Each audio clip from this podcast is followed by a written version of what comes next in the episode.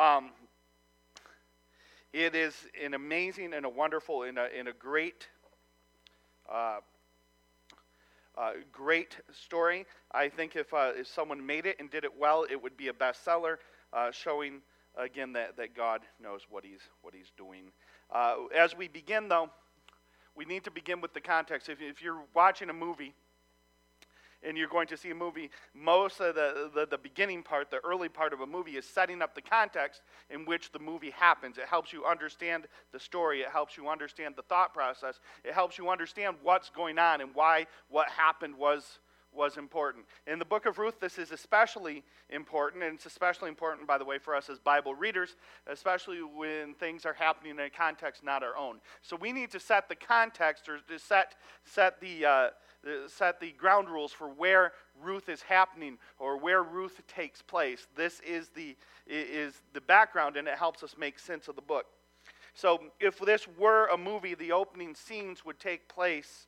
Uh, they would take place amongst the Israelites, but it, it would be more about a time and that time would be the period of, of the judges. And what you need to understand to understand contextually Ruth is, what the period of the, of the judges was like.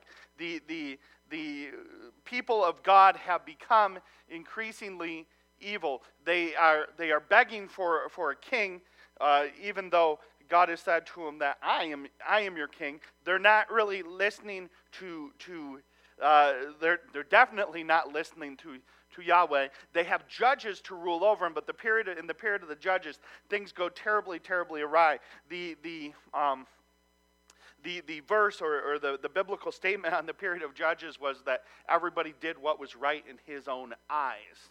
The best description, or the, the thing that really brings home what is happening in, in, in the period of Judges, is a story from Judges chapter 19, which is actually one of the most horrific stories in all of Scripture.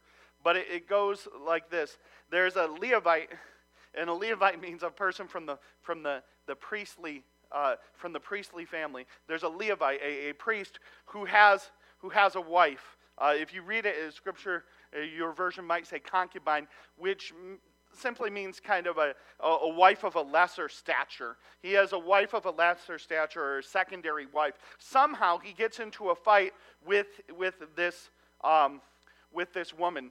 We don't know what the fight is about. We don't know how it happens. But she leaves him, leaves his home, and goes back home to her father's home. So this Levite decides that he's going to go and get his wife back, and he travels uh, to, to where she, where her father lives, and finds her at her father's house. When he gets there, he speaks to her heart and tries to provide, uh, uh to, to convince her, and we don't know what, what he says. But I think that one can assume, based on the later story, is that, that he, he speaks to her probably manipulatively, and he speaks to her words of love, and speaks to her like, I'm going to treat you well. He is a, he is a manipulative man who, who speaks to her words, and she agrees to go back with him, back to, to, their, to their land and to their home where, where they lived.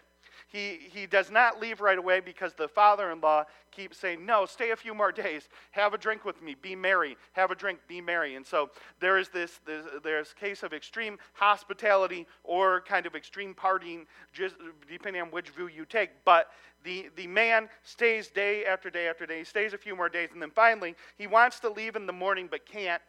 Uh, so he leaves late in the evening, and he, the, the Levite, his, his wife, and his servant uh, set out and they're heading back home to, to their land. They pass through, through the land uh, of, of one of their enemies, and his, um, his, his servant says, We should stay here for the night. And he says, No, no, we could never, ever stay in a place like this for the night. This is, this is not our people. These are evil people. These are, these are Canaanite people. We could never never stay here and said let's go on. And so they continue a little further on and they, they, they find the, the land of where people from their tribe from the, uh, from the, uh, the tribe of, of benjamin are staying in, in gilbeth and, and, they, find, they find a place there and they go into this town but they find that there's no place uh, there's nobody offering them a place to stay. So they go into the center of town uh, or into the town square and they are going to sleep in the town square for the night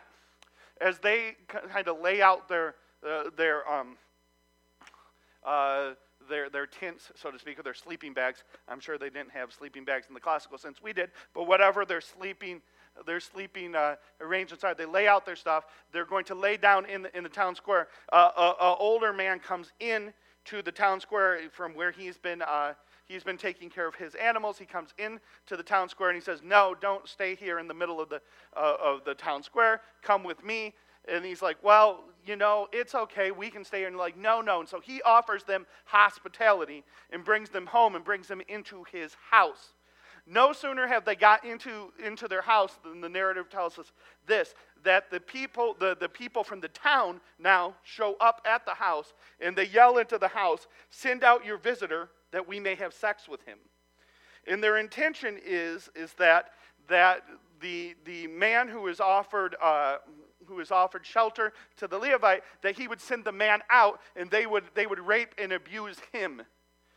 And, and the, the, so, right off, what you're seeing is, is a time which seems to be incomprehensibly, incomprehensible, incomprehensibly uh, evil something that we would not perceive in our own time, in the most evil of times. We do not imagine that someone would come to our door and yell, Send out your guest, that we might have sex with him, that we might rape him. Uh, the, the, the scripture, most of the. Um, most of the, the translations say that we might know him, which is a Hebrew euphemism for that, that we might be sexually active with. They wanted to rape the, the house guest. We, we don't experience that, and yet immediately it gets more evil because this man who has taken them into his house and feels the responsibility to show hospitality, shows the, shows the, the desire to, to show hospitality to his male house guest, the Levite, seems to feel no such, uh, no such feelings of, of hospitality towards anybody else, and especially the women in his home. So he responds, No, don't do this evil thing. I will send out to you I will send out to you my virgin daughter and his concubine or his wife. So his response is, No, don't rape the man who is visiting with me. Let us send out the, the, the, uh, the ones who would have, we would think culturally, need more protection or better protection. We'll send them out. They respond, No, we don't want them. Give us him.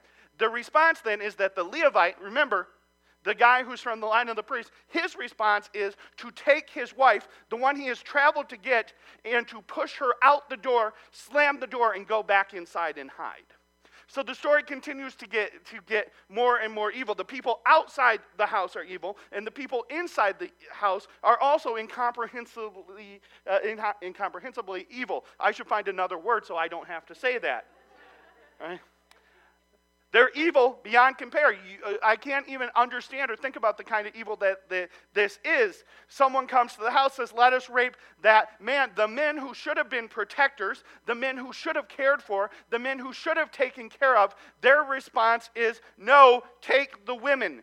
And they slam the, the, the, the, the door, pushing the woman out. The people outside the door, the people outside the door, people from the tribe of, of Benjamin, people from, from the, uh, uh, the house of Israel, people who should have been God's people, their response is to take the young woman. We will not go deep into how, how Scripture defines it, but essentially they rape her all night long. The, the people of the city use her and abuse her and rape her to the point that in the morning, it says, in the morning they finally let her go and she crawls back to the doorstep of the house that she has been slammed out of. She crawls back to, to the doorstep and she falls there on the doorstep. The next morning, the men from inside the house, these great cowards, these great, great men, quote unquote, these great men open the door and he sees there his concubine, his wife. He sees her there and he says to her, Get up so that we can go home. She does not get up she's dead.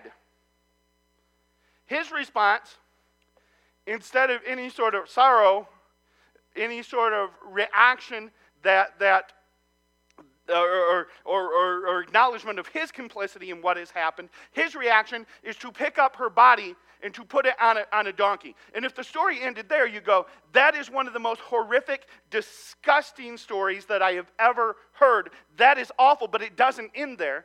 He brings her back home and he immediately gets, uh, gets a, a knife and he cuts her body into 12 pieces and he mails or delivers the, the parts of her body, a part of her body, to each of the tribes. When the tribes re- receive the body, when they hear what has happened at Gilbeth, they are shocked and sickened. They cannot believe the evil that has, that has happened. And they say, Nothing like this has ever happened in Gilbeth before. Now, the text doesn't tell us, and we don't know which which they are most shocked by. We don't know that whether they're shocked that she's been cut into pieces or whether whether that amongst their own people that, uh, that the, the, the place had become so unsafe, so evil, so insane in its sinfulness that a woman could essentially be raped to her death. They think probably they're mostly just shocked that he's cut her up, that, oh, why he sent her to us. They don't seem to have any acknowledgement of the evil of their own time. Now, let me just contextually review that for you the central actor in the story, the central man in the story is a Levite. He's one of the supposed priests of God. The other actors in the story, the other key actors in the story, are supposedly the people of God. They come from the tribes of Israel, from the tribe of Benjamin. Uh, they, they come from God's people. And yet, this evil has happened amongst them. That's the background and the setting for the book of Ruth. You need to understand exactly how evil were the days in which Ruth happens to make sense of what happens in Ruth. It is a horrific story, and it's a horrific story meant to say this that even the house of God, the people of God, have become so evil that essentially the, there is no difference between the people of God and the people of Sodom and Gomorrah.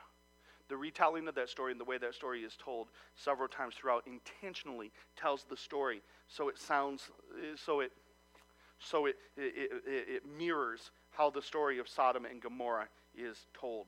It is a place where there is no safety for a woman. It's a place where there's no protection for a woman. It is a place where there's no honor amongst men. The men are not honorable enough. Everyone is selfish. It's judges where the people did what was right in their own eyes. And the lesson we learn is that what is right in the eyes of man is evil in reality. That is the background. So, if we're talking about this in terms of a, of, of a, of a, of a, of a movie or, or, a, or a play, the, the first scene establishes the setting, and the setting is horrific, right? We're going to go then to the, to the second scene, donning the, introdu- the introducing of the characters in our, our story. And so, Ruth chapter 1, verse 1 says this, and, and this is where we talked about settings. In the days when the judges ruled, there was a famine in the land. We are going to be, that's Ruth 1 1. We are going to be introduced to Ruth in the days when the judges ruled. She is from that time in that place. She is a young woman. I'll read to you j- then just a bit more. There's a famine in the land, and a man of Bethlehem in Judah went to sojourn in the country of Moab, he and his wife and his two sons. The name of the man was Elimelech, and the names of his, of his wife Naomi, and the names of his two sons were Mahlon and Chilion. They were Ephrathites from Bethlehem in Judah. They went into the country of Moab and remained there, but Elimelech, the husband of Naomi, died, and she was left with her two sons. These took Moabite wives. The name of one was Orpha, and the name of the other was Ruth. They lived there about ten years, and both Mahlon and Chilion died, so that the woman were, was left without her two sons and her husband. This is the introduction then of our characters. And what do we know about, about the characters is, uh, is, is this, is that is that there had been a famine in Bethlehem. They had gone to, to, to Moab to, to live out the, the famine. While there, a woman named Naomi, her sons had married two women, uh, Orpah and Ruth. And during that time, her husband, and her sons died, which leaves you with Naomi, Orpha, and Ruth.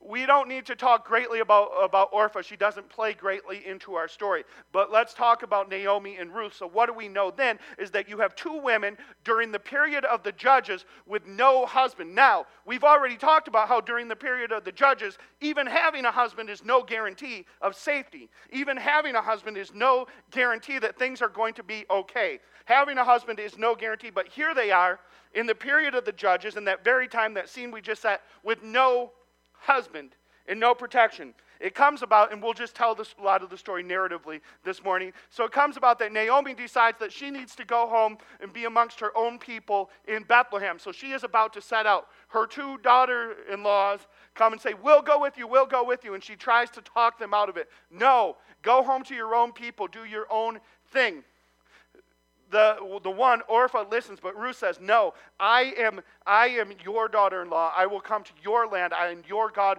will be my God. I will go with you. And so they set out, Naomi and Ruth, to go back to, to Bethlehem. They go back to the place of, of Bethlehem. But still, they have a giant problem because they are, they are hopeless in this, this moment.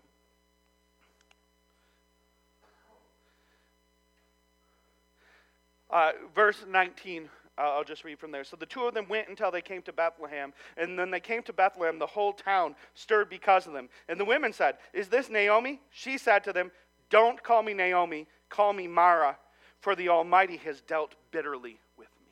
So What's the, the story is that, that Ruth and Naomi are going back to Bethlehem. What is, what is Naomi's personal, personal feelings? How is Naomi feeling? She wants her name to be changed to Mara because the Lord has dealt bitterly with her. She's without hope. She feels hopeless in this time. She feels as though she has lost everything. And so there's the introduction to our characters. We have the setting, the period of the judges, the introduction to our characters. Two women alone by themselves in the same period of, of the judges without protection and without hope. One of them so without hope that she says, Call me Mara, call me bitter. The other one, the young woman, our heroine, if you're, if you're following uh, the story, as you're watching a movie, you'd recognize this woman's going to. The, our heroine, Ruth, says, No, I'll come with you. Your God will be my God. Your people will be my people. When you die, I will die. There I will be married. May the Lord do so to me, and more also, if anything but death parts me from you. That's that's our, our two women. That's our introduction of, of, of, the characters. But we've introduced now the setting, the characters, Ruth and Naomi, and we've also now got an introduction to the problem. They are two women alone in a time and in a culture where it was not safe for them to be alone. There's all kinds of things attached to the law and attached to the behaviors of, of, of this nation, of, of God's people, about how women should be treated and how they needed to be treated. And a lot of it goes into this reality that there needed to be protection for them in an evil time. They needed protection from the evil, but they don't see any of that hope. They feel hopeless. They essentially go home to be in poverty. So they go home. They're, they're kind of in poverty. This opens, opens scene three. If, if, if scene two closes on, on Naomi saying, Call me, call me Mara, for I'm better. That closes the scene. Then the morning after kind of wakes up on, on this reality and progression is that because they are two women alone, they are essentially in, in poverty and they have nothing. They don't have anything to eat. Now, God, in His goodness, has provided for them sovereignly a system for, for them to eat. And that is this is that when the landowners cleared their land, or when the landowners went out to pick, uh, pick their land, if they missed uh, anything from their, from their picking, if they, if they missed anything from, from their harvesting, if they missed anything on the edges, they were to leave those things in, in the field. And the reason they left those things in the field was because those who did not have um, amongst the people of God. Those who were in a more poor state, those who had less, could come and they could take from, from that, they could glean from that, and they, they could eat. And so, what we encounter next is the story of Ruth going on to be a gleaner in, in, in the field. And so, we encounter Ruth finds the field, and she happens to find the field of a man named Boaz. We're going to introduce here now another important uh, character. Um, and so, uh, we won't read, but, but uh, I'll, I'll, sort of tell the story like this. This is classic movie stuff happening here. What you have, right, is you have the poor girl, Ruth. You also have, introduced into any, any movie in, uh, in I would say any good movie, but I, I want to say, and but this sounds pejorative to, to, the book. It's not. Uh, well, half of you will think this is pejorative, the other half won't. This, this is kind of like a chick flick okay? You need to understand that in that there is a sense in which, which, as you read Ruth, it reads like you're reading Nicholas Sparks, right? Okay? Um, it's, it's got a, a, notebook or a walk to remember sort of quality to it. I think a, a happier ending uh, than, than, those. But it has a chick flick sort of feel. So, just to introduce the idea, what do you have in sort of the, the chick flick? What's one of the classic devices is you have a poor girl who does not feel like she has any chance with, with, with anybody, right? And you have introduced into the story now, we're going to meet the rich guy. And the rich guy happens to be, we assume, and it seems to be, be implied, uh, he seems to be, be kind of hot. Uh, at the very least, he is desirable, okay? And so you have the poor girl and you have kind of the, the hot or desirable rich guy who, who, is, who is older. And so that is introduced in the story. Ruth goes to glean. She happens to be gleaning in the field of Boaz. Boaz happens to be attractive. Boaz happens to be rich. And we're going to discover in this story that Boaz happens to be very, very kind. He is a man of God. And so they're going to go into the field and she's going to glean. She is going to notice him and he's going to notice her. But like in the in the um, like in a Hollywood movie, this noticing is a coy sort of noticing. It's not like the upfront like uh, like he rolled in like Boaz didn't roll up in a in a leather jacket and like, hey babe, what's up with you? What's going on? Like like he didn't roll out his lines like. Uh, are you an angel? Because I feel like you just fell from heaven. Or, you know, like, uh, he didn't come over and go, so what's your favorite verse in, in the in the Torah. He, he didn't he didn't bust out any of his lines. It's a coy sort of sort of thing. But she's picking in his field, and he starts instructing his workers to leave extra for her. Right?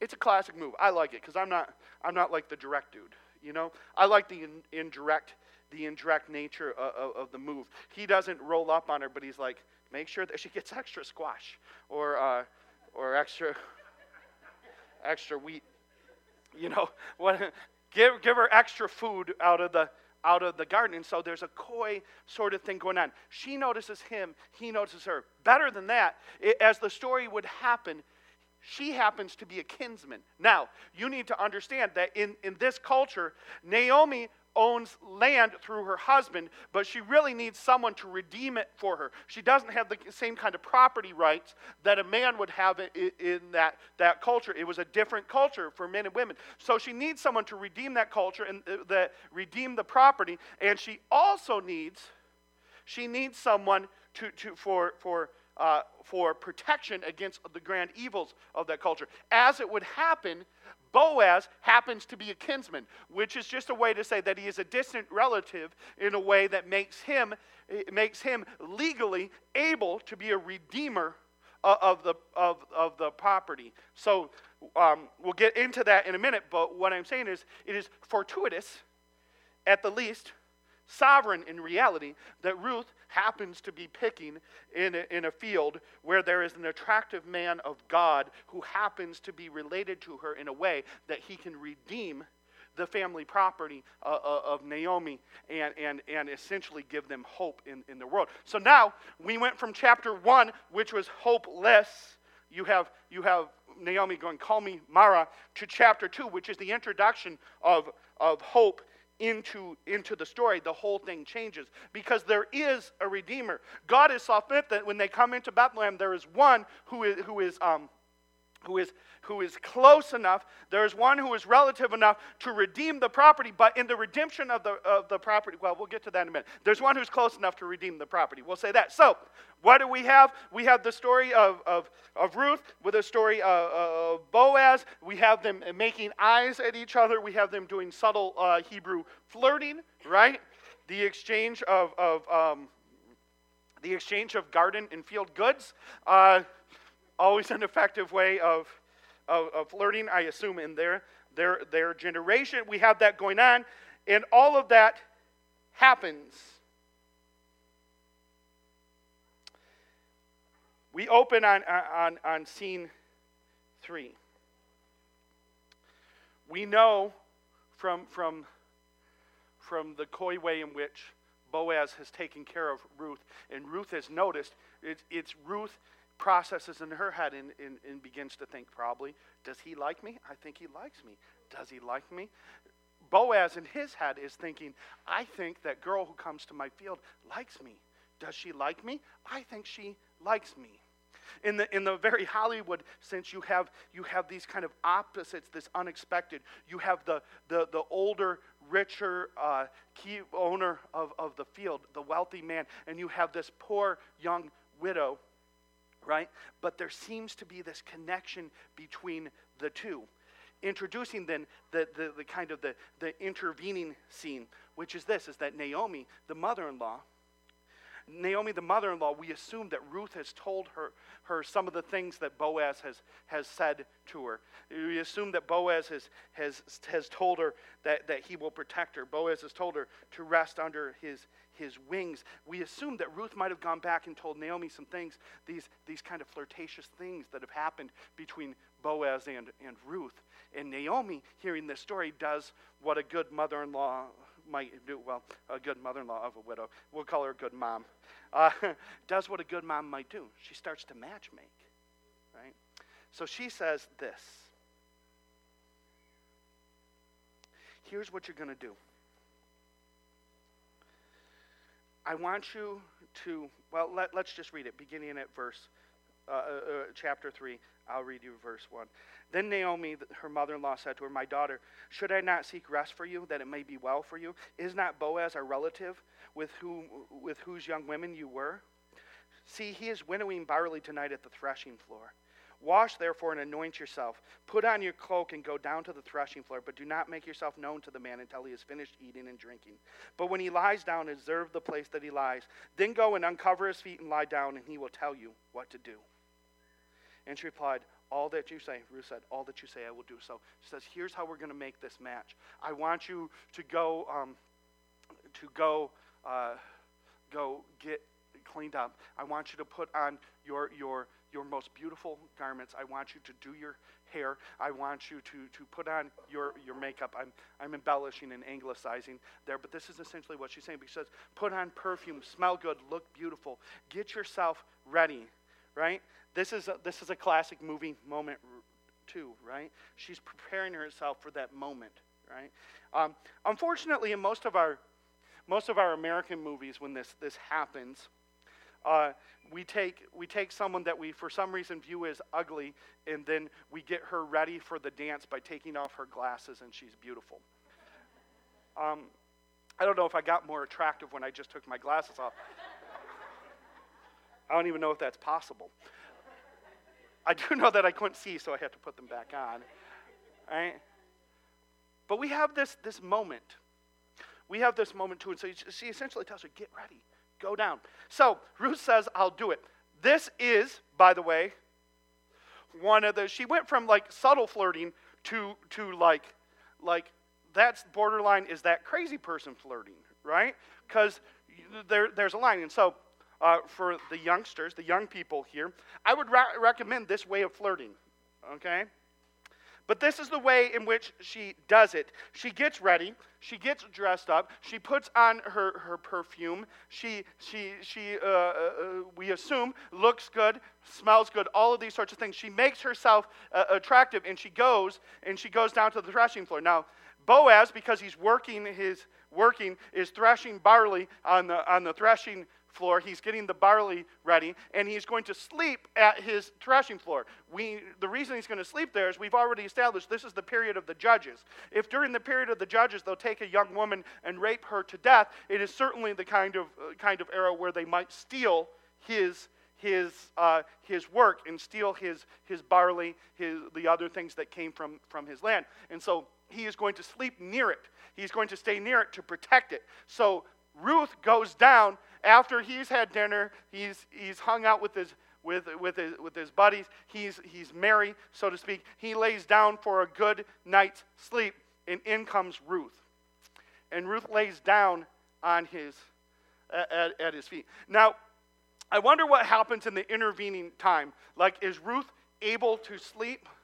What is Ruth thinking in this moment? Is she thinking, my mother in law is crazy? Naomi is crazy? What am I doing here? What kind of feelings does she have as she lays at, at the feet of, the, of this man? Because we know that it, that it takes some time. It's after midnight that he wakes up and realizes that she's there. And I don't know what the intervening feelings are there, but he says to her, to her Who, Who's that? Who's laying at my feet? And he says, It is me, your servant, Ruth. And when he hears this, he recognizes it, and it comes back to this, this moment where he's like, I think she does like me. And she's like, I think he does like me. So I'll read that to you as well. So she went down to the threshing floor and did just what her mother in law had commanded. And when Boaz had, had, eaten and drunk, and his heart was merry, he went down to lie at the end of the heap of grain. Then she came softly and uncovered his feet and lay down. At midnight, the man was startled and turned over, and behold, a woman lay at his feet. Um, guys, just as a side note, you're not going to get a wife in this way. Okay? So, for some of y'all that want to get married, you're going to have to find a different method. Uh, and I would say, just culturally speaking, if you find a woman laying at your feet, this is not the book of Ruth. Don't marry that girl. Okay? She finds a woman laying at his, his feet. He is so tough. I, I love Boaz. Like, you make me sleep outside, I'm going to be freaked out in the first place. I wake up and someone's laying on my feet, I'm going to scream. You're not going to know who the woman is in the story at that point if you, I find someone laying at my feet. But Boaz is, is a man's man. He's tough. Uh, and he says to the woman, Who are you? And she answered, I am Ruth, your servant. Spread your wings over me, for you are my redeemer. So she now takes that which has been coy and she's going to say it in a, in a, more, um, a, a, more uh, I want to use the word explicit, but not mean that in, in a sexual way. A, a, more explicit, a more clear way. She says, Spread your wings over me. Other, other translations would say, Spread the, the, the hem of your garment over me, or spread your skirt over me. And I think what we've actually gotten in the, in the, um, in the ESV is that they have translated her meaning, but they, they've, they've left out some of her, her flirtatiousness. My, my thought process because it appears elsewhere. She actually does say to him, Spread your skirt or spread the hem of your garment over me. But it's a double entendre because the, the, the, the word for skirt also means wing. Essentially, she's saying, I'm a cold young woman. Spread to me the, just the hem of your robe so that I might cover up and be warm but it, it, it, is, it is also means wing or wing of protection in the sense in which God might spread his wings over his people, in which God might, might protect us. Any way you look at it, she's essentially saying, I want to be yours. This is not a. Uh, this is not a proposal of marriage on her part, but what it is, is her saying, if you should want to propose and marry me, I would be very open to that happening. Spread your wings over me. Your wing of protection. Uh, elsewhere in. Um, earlier in, in, in, Scripture where we encountered this, this same phrase. It's in the idea of, of, of, of God Himself uh, uh, taking a, br- a bride and, and, the wing being like the wing or the protective nature of, of the covenant. I think that there's a lot of meaning imbued when she says, Spread your wing over me, or spread your skirt over me. And he said, May you be blessed by the Lord, my daughter. You have made this last kindness greater than the first, and that you have not gone after young men, whether rich or poor. He says, Listen, you're an attractive young woman. You could have, as an attractive young woman, traced other young men, but you, you have pursued me. And he's, he, he's pleased with her. These are, these are romantic words. Uh, that, that he's saying. He says, And now, my daughter, do not fear. I will do for you all that you ask. For my fellow townsmen know that you are a worthy woman. In another translation, it says, For my fellow townsmen know that you are a woman of worth. It's, it's, it's romance in the, in the middle of the threshing floor. It's the climactic romantic moment uh, of, the, of the movie. Ruth comes and she lays at his feet. Boaz wakes up and says, Who is it? And says, It's me. And when he hears her voice and smells the, the, the intoxicating nature of her perfume and knows that she wants to be with him, he says, I will do it. I will be your man. I will be your husband, for you are a woman of worth. Then, as in every Hollywood movie, we introduce a moment where, where what happens in Hollywood movies is this it seems like you have something that you see is about to happen, you have something that you see that you want to happen. It's the perfect conclusion of the movie. It's about to happen, and boom, they introduce a problem in, and then you get afraid again. Will it not happen? Oh no, what is this? And so he says, I will take you, but then he's going to introduce a slight problem. He says this there's another person, there's another man. There's another man who's, who's a slightly closer relative than, than I am, and he has a right to, to, to purchase you. He has uh, uh purchase your property. In, in this time, though, she, as the young woman, went along with the property. If he redeems the property, he gets Ruth as his wife. Those two things go together. Um, he says, There's another Redeemer nearer than I. Remain tonight, and in the morning, if he will redeem you, good, let him do it. But if he is not willing to redeem you, then as the Lord lives, I will redeem you. Lie down until morning. So she lay at his feet until morning, but arose before one could recognize another. And he said, Let it be, not be known that the woman came to the threshing floor. And he said, Bring the garment that you were wearing and hold it out. So she held it out, and he measured six measures of barley and put it on her. Then she went out into the city right? So you have that moment, you have that worry. It's going to come back around. He goes, Boaz is going to uh, say to the, to the closer relative, Will you redeem her? And he's going to say, No, I've already, I, have got a wife, got plenty of, of wives. I've got the whole wife thing down, don't need another. And it's a little expensive and it might mess with my own inheritance. He says no. And then we know that we get the, we get the climax, which is this, is that Ruth and Boaz are married they become husband and wife.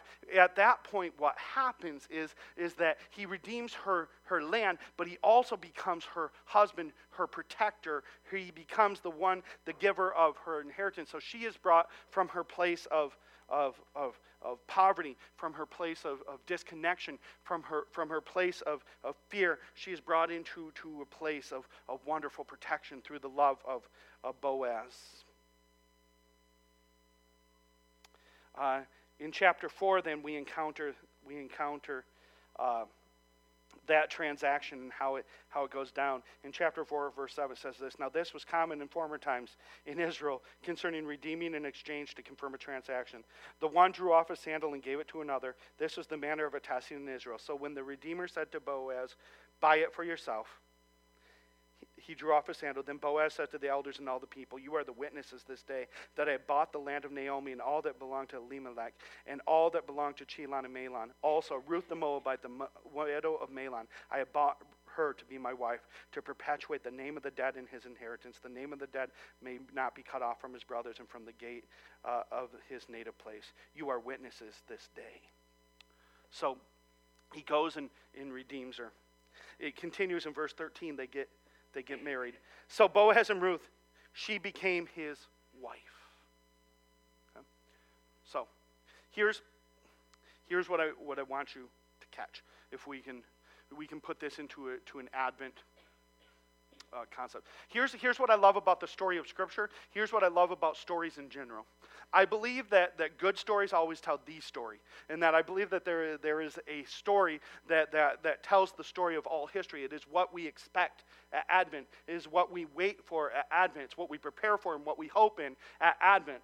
Right? It is the key story that motivates our faith. And when I say story, I don't mean I don't mean something that is that is fictional. I mean a true the, the, the, true story. But even so, in our best fictional stories, when we tell them, when we tell a good story, you'll recognize vestiges or you'll recognize whispers of the story, of, of, of, of, of, of Advent, in all of those things, you'll recognize the story of a coming Savior. You'll recognize the story of a Redeemer. You'll recognize these stories in, in good stories. The reason why is because I feel like the story is inside of every good story. Now, the story of Ruth, which I believe to be a historically true story, is also telling the story of Advent. It's telling a very Advent story, and it's wrapped inside. And so, just on, on its surface, what, what you can see then is you can look at the character of God and go, What is the character of God? The character of God is that even in the period of the judges, the most hopeless time in the history of his people,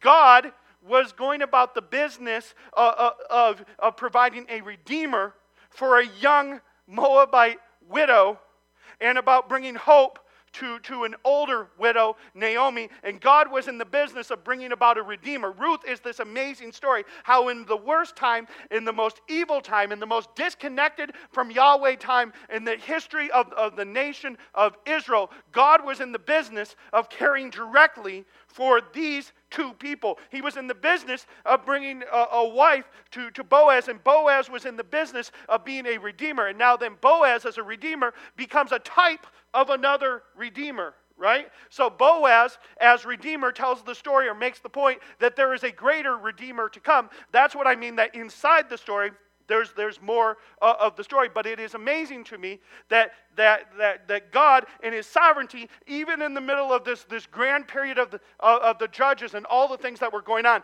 God was in the business of bringing hope to His people, yes, but in this case, to his persons, and in this case, I mean two to three, the persons directly affected by this. God was in the business of bringing hope, and he brought it to Ruth, and he brought it to Naomi by connecting them with, with, with Boaz, the Redeemer. God is a Redeemer, and his redemption brings hope. And the story of Ruth is the story of how redemption brings hope. So it tells a story, and so there is that. But even within that, there's a greater story because God was not. Uh, God is not the kind of God to leave, leave his, his, his people in, in, in a place where they lack hope and in, a state of, of, of, of, um, of however you would want to define what's going on in the period of Judges. Like God was not unaware of what was going on in the period of the judges. God was not unaware that his own people, his own people chosen to reflect his own glory, had become as evil as the Canaanites. He was not unaware that his own people were certainly as evil as Sodom and Gomorrah. God was not unaware. And God was not in the business of, in the middle of the, God was, what I mean to say is, God was not out there doing nothing.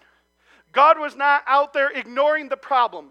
God was not out there with his back turned when the period of the judges was going on. But within this story, we see the larger story that God was at work to remedy and to redeem and to be the redeemer even in the period of the judges. And so uh, at verse 13, we read So Boaz took Ruth and she became his wife, and he went into her, and the Lord gave her conception, and she bore a son. The Lord gave her conception. And So while we have talked about this in terms of a movie, I want you to understand that it is my belief that God's sovereign hand, that God's intentional actions, that God's will were fulfilled at every step of this way. Ruth does not happen at the field of Boaz by, by happenstance, by circumstance, by luck, but rather it is God's sovereign hand that this w- would happen. Boaz is not a man of God who does the right thing just because Ruth got lucky. She didn't got, get lucky, she got blessed by the sovereign hand of a sovereign God. So, continuing on, it says here that God gave conception. So she bears a son. Then the woman said to Naomi, Blessed be the Lord who has not left you this day without a redeemer. May his name be renowned in Israel. Memorize that verse, people. Blessed be the Lord who has not left you this day without a redeemer. May his name be renowned in Israel. That's the theme of the book of Ruth. He shall be to you a restorer of life and a nourisher of old age. For your daughter in law, who loves you, who is more than, uh, to you than seven sons, has given birth to him. Then Naomi took the child and laid him on her lap and became his nurse. And the women of the neighborhood gave him a name, saying, A son has been born to Naomi. They named him Obed. He was the father of Jesse the father of David. So, in a movie, right? The movie ends, we end with this, this feel good moment.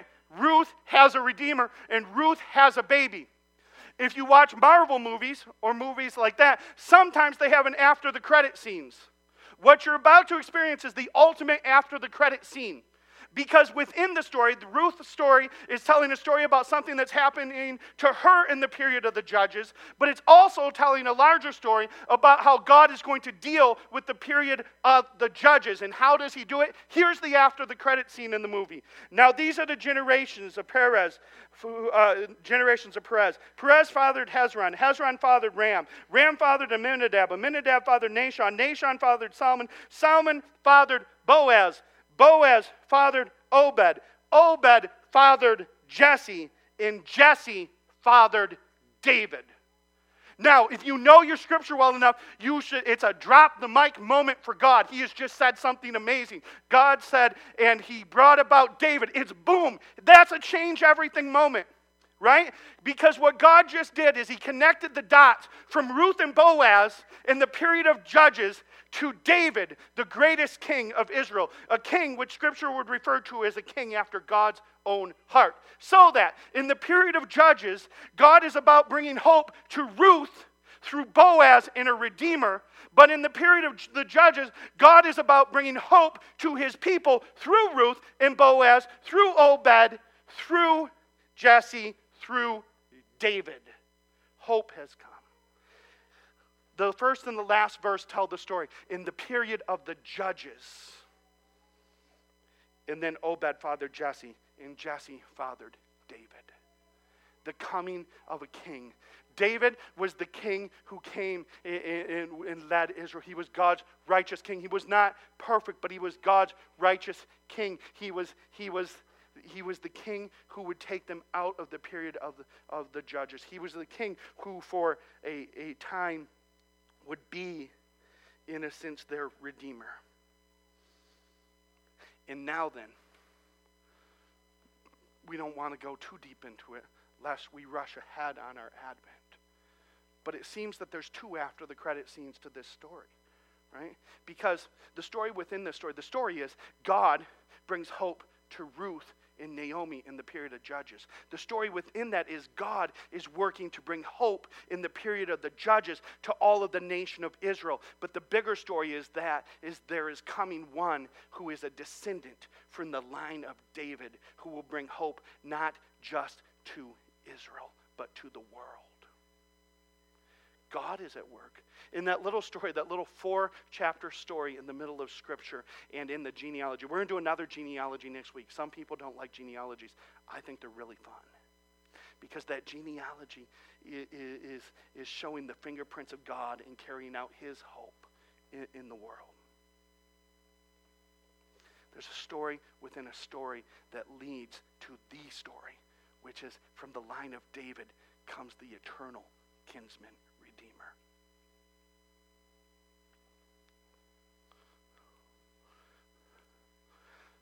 So what do we what do we do with it? Right? What do you do with it? Is it is it a feel good story? Well, if you're down, if you're down, yeah, it's a feel good story. Right? God will not leave you without hope. He's not in the business of that. He, God will not leave you over to, to, to, to somebody else's control. In other words, there, there's, there's no one who can do anything to you unless God says that he may. No one's carrying out evil against you where God is unaware. No one's going after where God is, is shocked. No one's doing these sorts of things. And, and so, as we read in Scripture, what we encounter in Ruth is that even in the harshest and hardest of moments, even in the most terrible of times, even in the darkest of, of days, which we don't talk about a lot at, at Advent and at Christmas, but there are, there are dark moments and there are dark days. But even in your darkest moment, in your darkest of days, God is not unaware. God is not on break. God is, is, is, is not out there proverbially ha- uh, uh, having a, a cup of coffee, but rather God is actively at work, eh, or I should say, God has already actively worked to bring about your hope and your salvation, right? From the line uh, uh, uh of Boaz came Jesse, and that came King David. But from the line of King David, we track that directly to the birth of our King Jesus. And Jesus is the hope of the world. Both when he came, now, and forever. He has established and set up for us a, a world in which we can hope, even in the face of that which does not seem hopeful even in the face of that which seems hurtful, even in the face of everything, when everything seems broken, everything seems like it's falling apart, everything seems awful, we can hope because our Savior has come. We are a people of hope. God is a, is, is a God of hope. He carries it out. And so, as we go into this Advent season, as we come closer week, uh, in the weeks to talking directly about the birth of Jesus, I want you to hear this that in your darkest of moments, God does not intend to leave you without hope. He is the hope bringer. He's the hope creator. He is the hope finisher. In other words, there is nothing that can keep you from the hope that is yours in God. You get Him. So if your moments are dark and your times are down, I want you to know this the God of Ruth is your God too. The God of Ruth was the God of David, and the, and the, and the God of David was Jesus Christ, the Son, descended from David to finish hope.